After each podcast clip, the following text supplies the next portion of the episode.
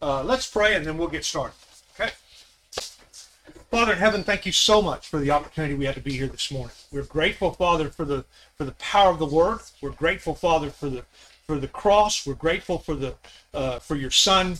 Uh, we're grateful for this family that meets here, and we pray your blessings upon us as we as we worship this morning. Father, we pray that our worship will go up to you as a sweet aroma, that you'll be pleased with us this morning. And Father, as we uh, as we eat together fellowship together, as we uh, as we uh, remember Gary and and his uh, his legacy, that we remember his life and the impact that he made on so many people. Uh, we pray, Father, that uh, that we know that he's with you. We know that he's in your arms and he's comforted by you by you, and and we look forward to to being with y'all at some point in the future. Father, thank you for the opportunity we have to do that. Bless us as we move forward today, and be with the family as they as they make their way back to their prospective homes. I pray that you keep them safe and keep them in your care and watch over them, Father. Thank you uh, for all that uh, that this day is going to mean to us. It's in Jesus' name we pray. Amen. Amen. I told you when we started this that First Peter, for me, First and Second Peter is like a survival manual. When you get into into a crunch, when you get into a tight spot, when you get into a uh, a place where uh, where spiritually you're you're you're being inundated or physically you're being inundated. First Peter, Second Peter is a great place to go to remind you of, of what it is that you have at, at your at your hands, at your fingertips. It's a great place to go to say to, to remember to re, be reminded of oh that's why I'm doing this. I'm doing this because I have these things because God loved me and gave me this opportunity. And so for me, it's like a survival manual uh, where it tells me how to do certain things and how to live a certain way. And what I have at my disposal uh, that God has blessed me with, uh, we've looked at. He's given us a new hope. He's given me a new life. He's given me salvation. Remember the salvation we talked about that in chapter one. Salvation that uh, that is uh, uh, that the prophets long to understand. Sometimes, and we talked about this. Sometimes we take for granted the salvation we have. We go through motions like robots and we get robotic in our in our in our spiritual walk and it can it can lead us into a bad place. Right daniel? We've been there haven't we? And uh, you know and we and we get to that place and we need to know that i have i have a father that loves me. I have a father that will accept me back. A father that uh, is looking forward to, to being with me and has given me all this access and all these wonderments in my life. And the prophets wrote about this stuff. They didn't understand and said they longed to understand. They longed to understand the grace that was in them, that was pointing them to the grace that was coming, that we have at our fingertips. And it says even angels long to look at these things. So we have what even angels don't understand. They don't understand the concept of freedom from sin. They don't understand the concept of, of, of salvation, of knowing that I that I no longer am afraid of what comes next. I'm no longer afraid of that. And so First Peter reminds us of that over and over. Every verse reminds us of that what kind of what kind of access to God do I have? So when you get into a crunch, when you get into a tight place, you know, maybe First Peter is a place you ought to go and just read and just be reminded of what you have. Be reminded of who you're supposed to be. And in, in chapter two, we're going to be at the end of chapter two, and it talks about uh, we looked at, at some last week, and I want to I want to go back and look at just a little bit uh, what it says here. Uh, we're going to go back to verse 16, and we're going to look at verse 16 and 17 uh, and then we'll then we'll move on. Hopefully, hopefully we'll get through the end of the chapter. I don't know if that's true, but we hopefully we will. Uh, we have I have all the good intentions of getting through the chapter, so it'll be up to you. All right. So it says, "Live as free people, but do not use your freedom as a cover up for evil. Live as God's slaves. Show proper respect to everyone. Love the family of believers. Fear God. Honor the emperor." Okay remember we, we talked about last week that, that people are put in position in a position of power to reward and punish. Now it doesn't mean that they're they're always going to do what they've been put in, in, position to do. They sometimes they don't. All right, uh, and we looked at examples of of uh, people getting off kilter and Jesus still still trudging along, doing what he, he didn't attack the leadership of Rome. He just he had a mission to do, and we do too. And sometimes we get off track and we get we get unfocused and we get focused on that other stuff and not focused on what we're supposed to be doing. We're supposed to be changing lives, folks. Okay? We're supposed to be changing lives. And he says here, live as free people, do not use your freedom as a cover up for evil. Have you ever done that? Have you ever had that opportunity where you where you're living as someone free, but it but are seeing that, experience that in your life? Have you seen that before? Where someone has used their freedom as a cover up for evil. I had a, a study I was doing one time, and, and there was an individual in my study, and I was trying very diligently to uh, to teach him the truth. And uh, and it came up in the afternoon. This was not a, a, single study. This was like five or six people in the study that I was studying with. And he said, uh, he said, "What church you go to?" And I told him. And he said, "Does so and so go there?" And I said, "Yeah, he does." He said, "Then I'm never coming to your church." I said, "Okay, really?" And he and he said, he said because I know what he's like away from your church. That's what it's talking about. We're free. We have been freed from sin. We have a responsibility to live a certain kind of life. He says, do not use your freedom to cover up for evil. Where you can go into the world. You can't go into the world and do whatever you want. There's a responsibility we have to live our lives in a way that God would be pleased with. He gave us, He gave us this freedom. He gave us freedom from sin. He gave us access to Him. He gave us a salvation, remember? And we have a responsibility to live as free men and and that will be that will be inspirational and it'll be calling to, to many people. And then he look at what he said. He lists a couple of things here. And I want, we're not going to deal with all of them but he says show proper respect to everyone. Treat people with respect okay? Treat people with respect. And he said and he said show proper respect to everyone. Love the family of believers. Now i want to take you to i want to take you to chapter first john chapter 2 just the two books over. Chapter 2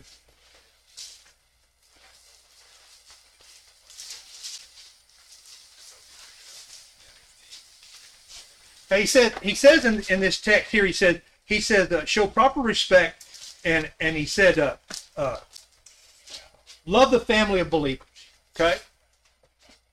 Are you always going to be are you always going to do am i always going to do are we always going to do lovable stuff so when i don't do lovable stuff what's your responsibility still love you love me anyway right I think you should go ahead and tell them. I mean, well, yeah, but that's part of loving. That's part of loving. Kind of like with your children. You hey, love been, them no matter what, but you want to teach them. I've been told the right way, and I've been told the wrong way. I understand. they both of them get a point across. They're just different points they get across. But in chapter 2 of First John, and look at verse 9, anyone who claims to be in the light but hates a brother or sister is still in the darkness. Anyone who loves their brother and sister lives in the light, and there is nothing in them to make them stumble. What is the responsibility I have? To love the family of believers. I've been put into a family, okay? I've been taken out of the world and placed into a family, a spiritual family. We gather together on the first day of the week. You know, Friday night, there was a whole bunch of people up here Friday night. And they were all up here, a bunch of uh, a bunch of uh, young families with a bunch of little kids. Let me tell you something, all right? There was this whole table there was nothing but kids, this whole table. I was over across the hall trying to conduct my Friday night study. Yeah, it was uh, it was interesting. All right, uh, we got it done, but there, you could tell there was something going on over here, and it was fun to watch and to see these families interacting. I don't know how many families were here. I, mean, I don't know how many people were here. They had barbecue, they had hamburgers and stuff, and they were just having a, a night with the with the families, and it was it was neat to to see that you know, see the, the love that is developing not only in those families, but in these little kids. You know, usually on Fourth Sunday, what do we do? When we don't have a send off, a memorial to send off our brother, what do we what do we usually do? You know what we usually do? We have the kids. We have we have a, a meal like normal, but we also have the little kids come up here and and show you what they've been practicing in their memory work. It make you it make you cringe, won't it? Yep. They know memory stuff that I ain't no way I'm gonna ever memorize. You know, I mean, and they can rattle it off, rattle it, and that's a that's you know I love that. That's what's going on in this family of believers, and and it's it's difficult to not fall in love with this. So when he says here, love the family of believers, not always going to go well. Sometimes there's going to, when you have a bunch of little kids, you know what's going to happen? Some little kid's going to smack some other little kid. Some other little kid's going to say something derogatory to another little kid, and guess what happens? then, it, then it can cause conflict. It says, love the family of believers. I don't always have to agree with everything that a family believer is going to do, but I have to love them. And then look at what he says next. He says in verse uh, in verse 17. He says, "Love the family of believers, fear God." Tell me, why is it so important for me to fear God? And and every time in the Old Testament, every time you see God show up, every time. When he showed up with Moses, when he showed up the, with the nation of Israel, when he showed up to different, you know, there was fear involved. You know, Elijah went and hid in a cave, okay? Went hid in a, you know, Moses is, is scrambling at this bush that's talking to him and on fire. You know, the, the, the when, when, uh, when they, when they, uh, I lost my train of thought. oh, I remember. When they, when they built the tabernacle, when they built it and they consecrated the tabernacle, people were afraid because God showed up. When Moses, I mean, when Solomon built the temple, they're afraid because God just showed up. You know, why is it healthy to fear Him? Tell me why it's healthy to fear Him. We're more likely to follow him if we fear him. Okay. That we're gonna make sure we're going down that track and not wandering around. Somebody got your Bible open. Turn to Proverbs chapter 9.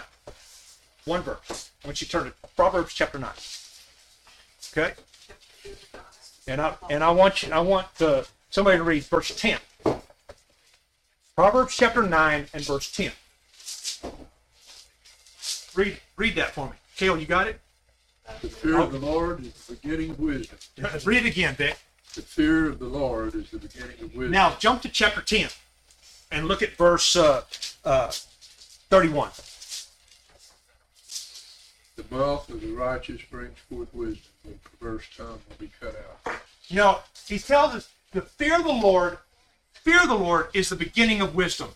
To be a, how does fear of the Lord make, go ahead. it's also the beginning of belief Yeah. because if you don't fear them then you don't believe what what they're saying or what they say they're going to do is going to Okay. really means anything Hebrews, the book of Hebrews, in one place it says our God is a consuming fire. Okay? Consuming fire. Yes, sir.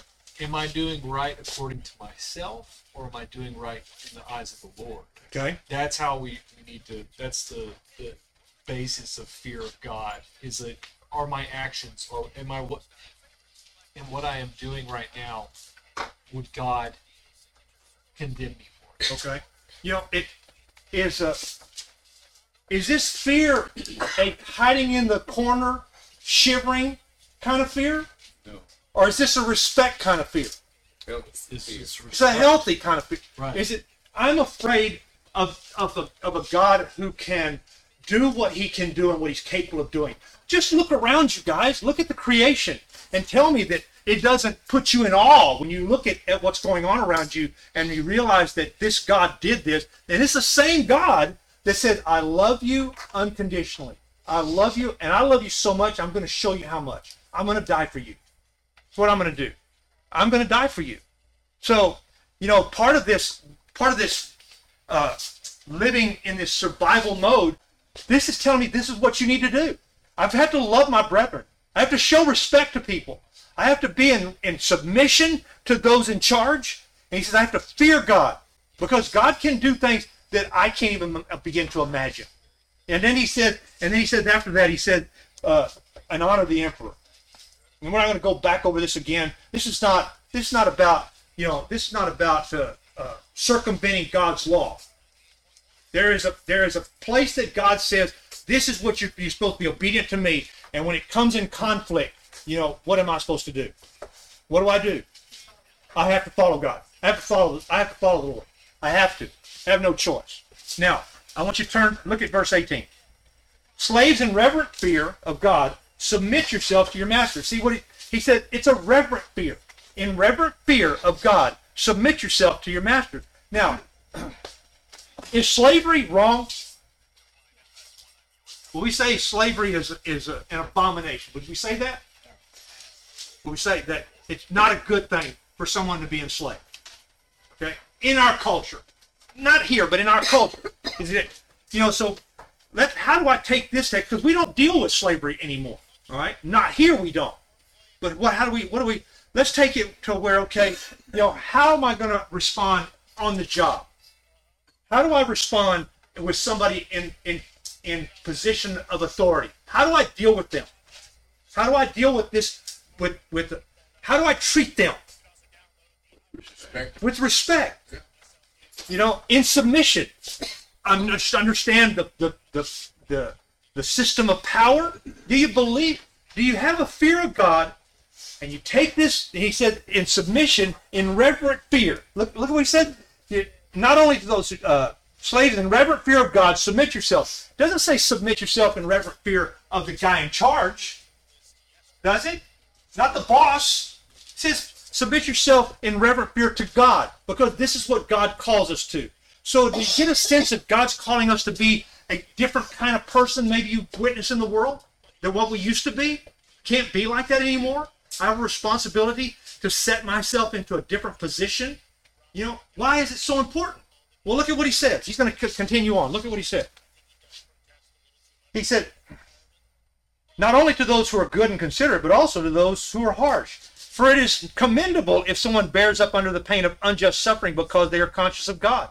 But how is it to your credit if you receive a beating for doing wrong and endure it? But if you suffer for doing good and you endure it, is this not commendable for God? To this you were called, because Christ suffered for you, leaving you an example that you should follow in his step. He committed no sin, and no deceit was found in his mouth. Okay? And then he goes on, and we'll talk about that in just a second. What's he telling me here? What's he telling me? If I if I look at this and, and apply this principle to the job position, if you if you just put, apply it to the, that this principle to your relationship with leadership in the church, okay? You know, am I always looking for something they're doing wrong, or if I'm looking for some way where I can adjust myself under them and make their life easier? Yes. I have a responsibility to be in submission, to sub, to to respect them, to s- be in, to adjust my life. And I got a couple of que- questions here I want to ask. you. Okay. Have you ever endured suffering for doing something good? Have you ever been? Have you ever been had to suffer at the hands of someone else for doing something right? No good deed goes unpunished. Okay? I want an example. Somebody give me an example that I have had to struggle through this because, you know, and I and I did the right thing.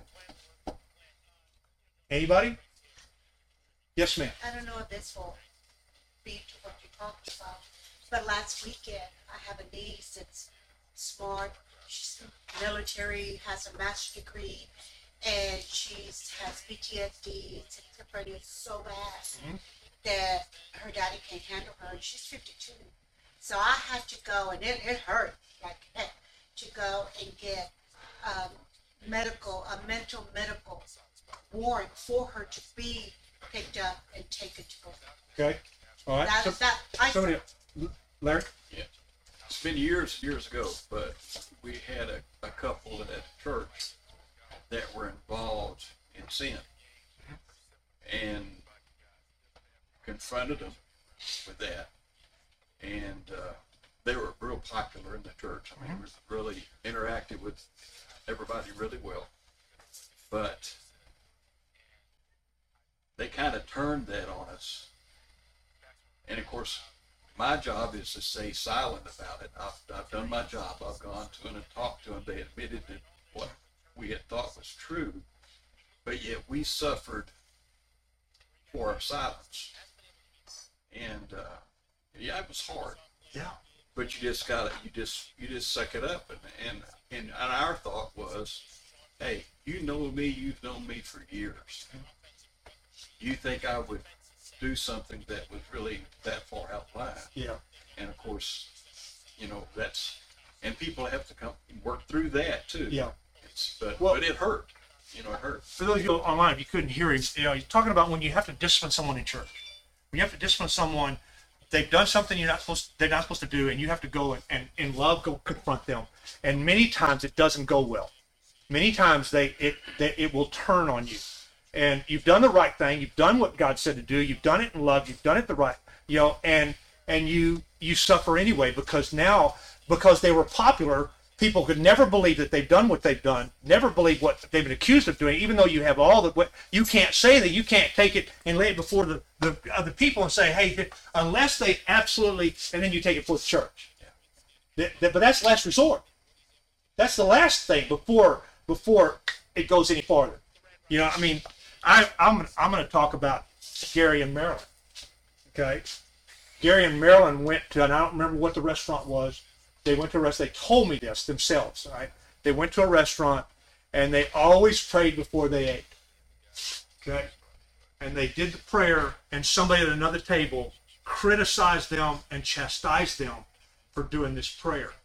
You know, and I'm going, really? I've never had anything but positive when we've done that. Somebody's walk up and say, "Thank you so." much. I had somebody do that a, a year or so ago. Came up and said, "Man, thank you so much." You know, and and uh, but they were they were criticized. You know, they were they were put upon, and and it hurt them. It hurt them not because they it hurt them because of the, the people they they felt.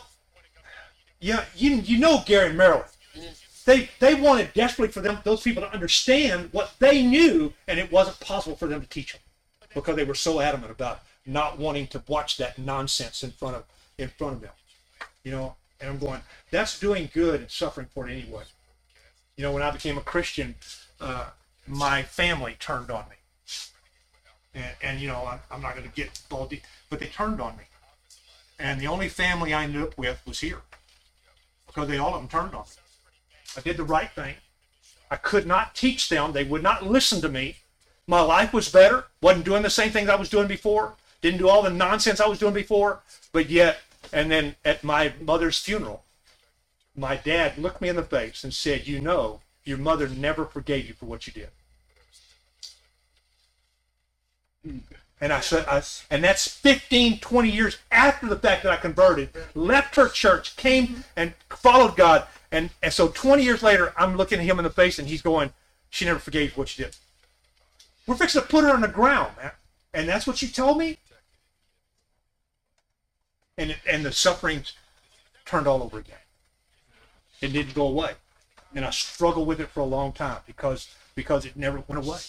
You know, so you know, when you do the right thing, people are not going to appreciate what you do sometimes, and they're going to turn on you sometimes. And and our example, what what is the example? it? And so you know, I got. Oh, I, here's a quick. Did you want to retaliate? Man, I tell you what, I want I wanted to clean my mother's clock. I did. I wanted to I wanted to clean her up, and I couldn't. The only way I could do that was was by by teaching her some text and letting God clean her up. And she would come at me with with stuff that wasn't true, wasn't biblical, and I knew it wasn't biblical. And I told her, I said, I'd really like for you to find that because I'd really like to see that for myself because I've never seen that before. But you see, there's a way to handle. How did Jesus handle it? Look at what he said. Look at what he says here. When they hurled insults at him, he did not retaliate. When he suffered, he made no threats. Instead, he entrusted himself to him who judges justly. He himself bore our sins in his body on the cross so that we might die to sin and, and live for righteousness. By his wounds you have been healed. You were like sheep going astray, but now you return to the shepherd and overseer of your souls. Okay? When Jesus, when Jesus is confronted for doing the right thing and is going to suffer for it, what does he do? What does he do? Bears it. Bears it. Why? Why does he bear up under it? Why? He's a he's a he's a man. He's got feelings. He's got he's got pain. He's going to suffer pain. Why does he do that? Why does he why does he bear up under it? To set us an example. He knew it was God's will. It, it tells us it tells books because he turned them over to the one who judges justly. All right. He knew who was in charge. He wasn't. He knew that the Father was going to take care of this, and he knew that we needed him to do this. Okay? If you go to Hebrews chapter 11, in the last couple of verses, it says that all those people before, all those people who lived under the old law, and Hebrews is all about the contrasting the, the old system with, with Jesus and Jesus being the, the, the real deal. And and it says it says that only together with us could they be made perfect. They were going to be made perfect through the blood of Christ, but if Christ's blood isn't shed on that cross, then they don't get salvation, and neither do we. And so when I focus on that, when I focus on on the on that thing in my life, you know, if I focus on on what it is that that God has in plan, has planned for me, does He have good things planned for you? You believe that? We're promised that. We're promised that. Okay. So when when uh when He says here uh, that Jesus turned turned it over to the one who judges justly, all right. You believe in God? Believe in Him? You believe that he that he cares about you. You believe that he loves you. You believe that he is connected to you through the Spirit. Do you believe that? Do you believe that he understands what you're going through? Do you believe that? Do you believe he knows what you're going through? Does he believe? Do you believe that? So, you know, you've got kids. When when uh, one of them is struggling or hurting or been hurt or whatever, how do you feel? Pretty bad. Pretty bad. You want to help them out. Okay. You want to retaliate? Retaliate? Yeah. Uh, no. No. Somebody else has hurt them. Somebody else has hurt them? You feel that? Yeah. Yes. All right, let's see.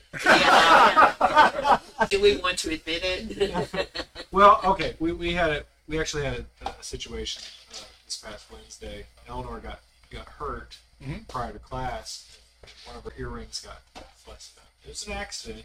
But you still had that urge. You're like, "Urgh." Mm-hmm. you gotta you gotta be like, no, she's fine. Yeah. She'll get she'll Yeah. she'll be better about it. But as a father, that that instinct is I want to protect my children. You think God's not any different than that? You think He's not any different, or is He better at it than we are? He's better. You know, He understands. He looks around where He's at and He sees what's available for us and what we're coming to, and what we have to deal with. And Jesus is right there, the high priest that knows what we're going through, and He tells He can tell him the Holy Spirit is with us, and He can tell him what's going. to, and- go to that point, I mean, when it's your children, you know, you show preference to. We have to understand that we're all God's We are his children, guys. He has taken us out of the world and put us into his body, his body, the church. So when we gather together, we're his children. We're a family of believers. That's what it just said. Love the family of believers, right? We have a response. So when when that stuff goes on in my life, when things go amiss in my life, is God the first one I usually think about? Uh, maybe not. Is, is I'm am I you got you please go like this that i'm not the only one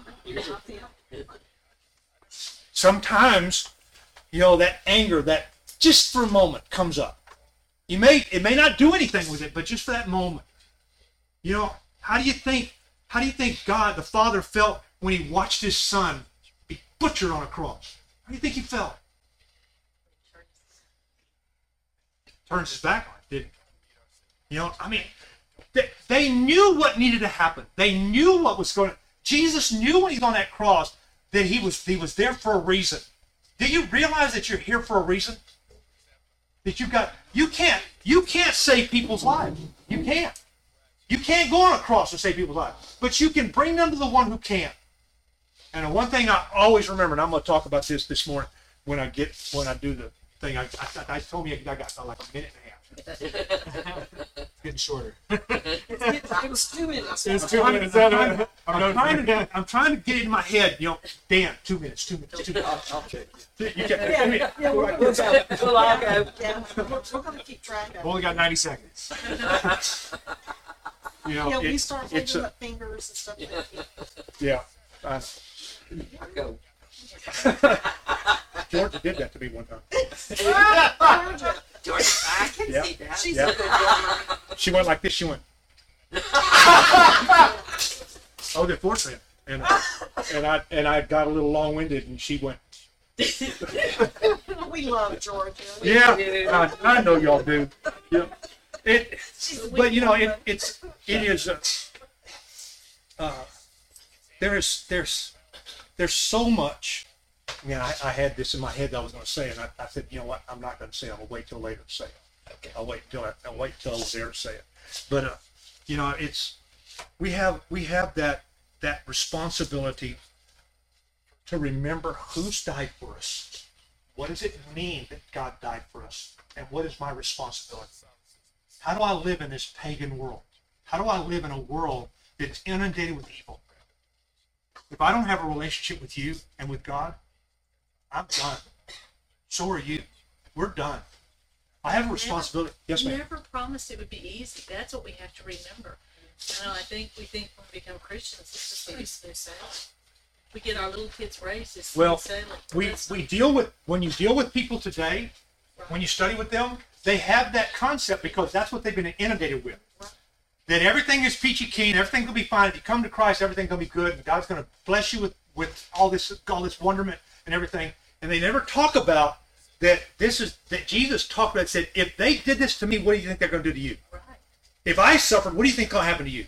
You're going to suffer, and you think what we're doing now, what's going on now, is bad? You just wait, buckle up, man, because it ain't going to get no better. It's not. It's going to get worse. It will get worse, and if it does, then who are they going to come after at some point? Who do you think they're going to come after? Who do you think? They can't stand the word, and they can't stand God, and they can't stand Jesus. Who do you think they're going to come after? Especially now that we put this stuff out online all the time. Because Cole has no fear. He'll say anything. He don't care. He don't care. You know, he, he said, let him respond. That'd be great. Yes, sir. Who did Jesus tell us to love Sermon on the Mount? Everywhere. Our enemies. Yep. That Yep. means we're going to have enemies. Yep, we are. And and Jesus left us an example how we're supposed to live this life. That when they when they did, he didn't retaliate. He didn't throw back insults at them. Could he? He when when Peter cuts off Malchus's ear, what does he say? Don't you know I could call what? Legions of angels. I don't know how many it would take. How many angels is planning? You know, because it says in Second Thessalonians chapter one that when Jesus comes back and come back in flaming fire with his powerful angels, take vengeance on those that do not know God and those that have not obeyed the gospel. I have no idea what that's going to look like, but it's going to be awful. It's going to be awful. When he turns them loose, it's going to be awful. And and you know, and I'm looking at this and saying, you know, those angels long to understand what I have, and I have something unique. I have the opportunity to be a Christian every day of my life, and I have a responsibility to, to treat this world with, with respect no matter what they do, and strive to turn them as much as I can. And that's one of the that's one of the memories I have of Gary and Marilyn that I'm going to talk. Know, one of the things I'm going I'm going to say this morning that I have two early memories of them. Early memories. First thing that I ever remember, and that's what I want to talk about. One of them is that very thing. Okay. Well, you've got one minute for each. No, it, it's gonna. I'm gonna be. I'm gonna be done quick because I'm not gonna explain it all. I'm just gonna tell them this is what I saw. This is what impact it made to me as a young Christian. Okay. This I will tell you because I'm not gonna tell them. I did have an interaction with Gary way back in the day when I was still doing drugs and, and doing all that, all that negative stuff. And Gary and one of his sons, I don't know which one it was, came to where I worked. Didn't know him. Didn't know him from Adam. Didn't know who he was. I was so steeped in myself, didn't care. And I don't remember what happened. And two or three, four years later, I become a Christian, and I walk in, and who do you think I see? And my first instinct was, why didn't you tell me something? That was my first thought. Why didn't you tell me something then? Why didn't you grab me by the neck then? Ready. Because if he'd have grabbed me by the neck, You would not a good, would not have been good You to would grab have me by the the cloth. You know, I, I wouldn't. I I didn't want to hear none of that stuff. I would. I would have been very extremely ugly to him, and God knew that.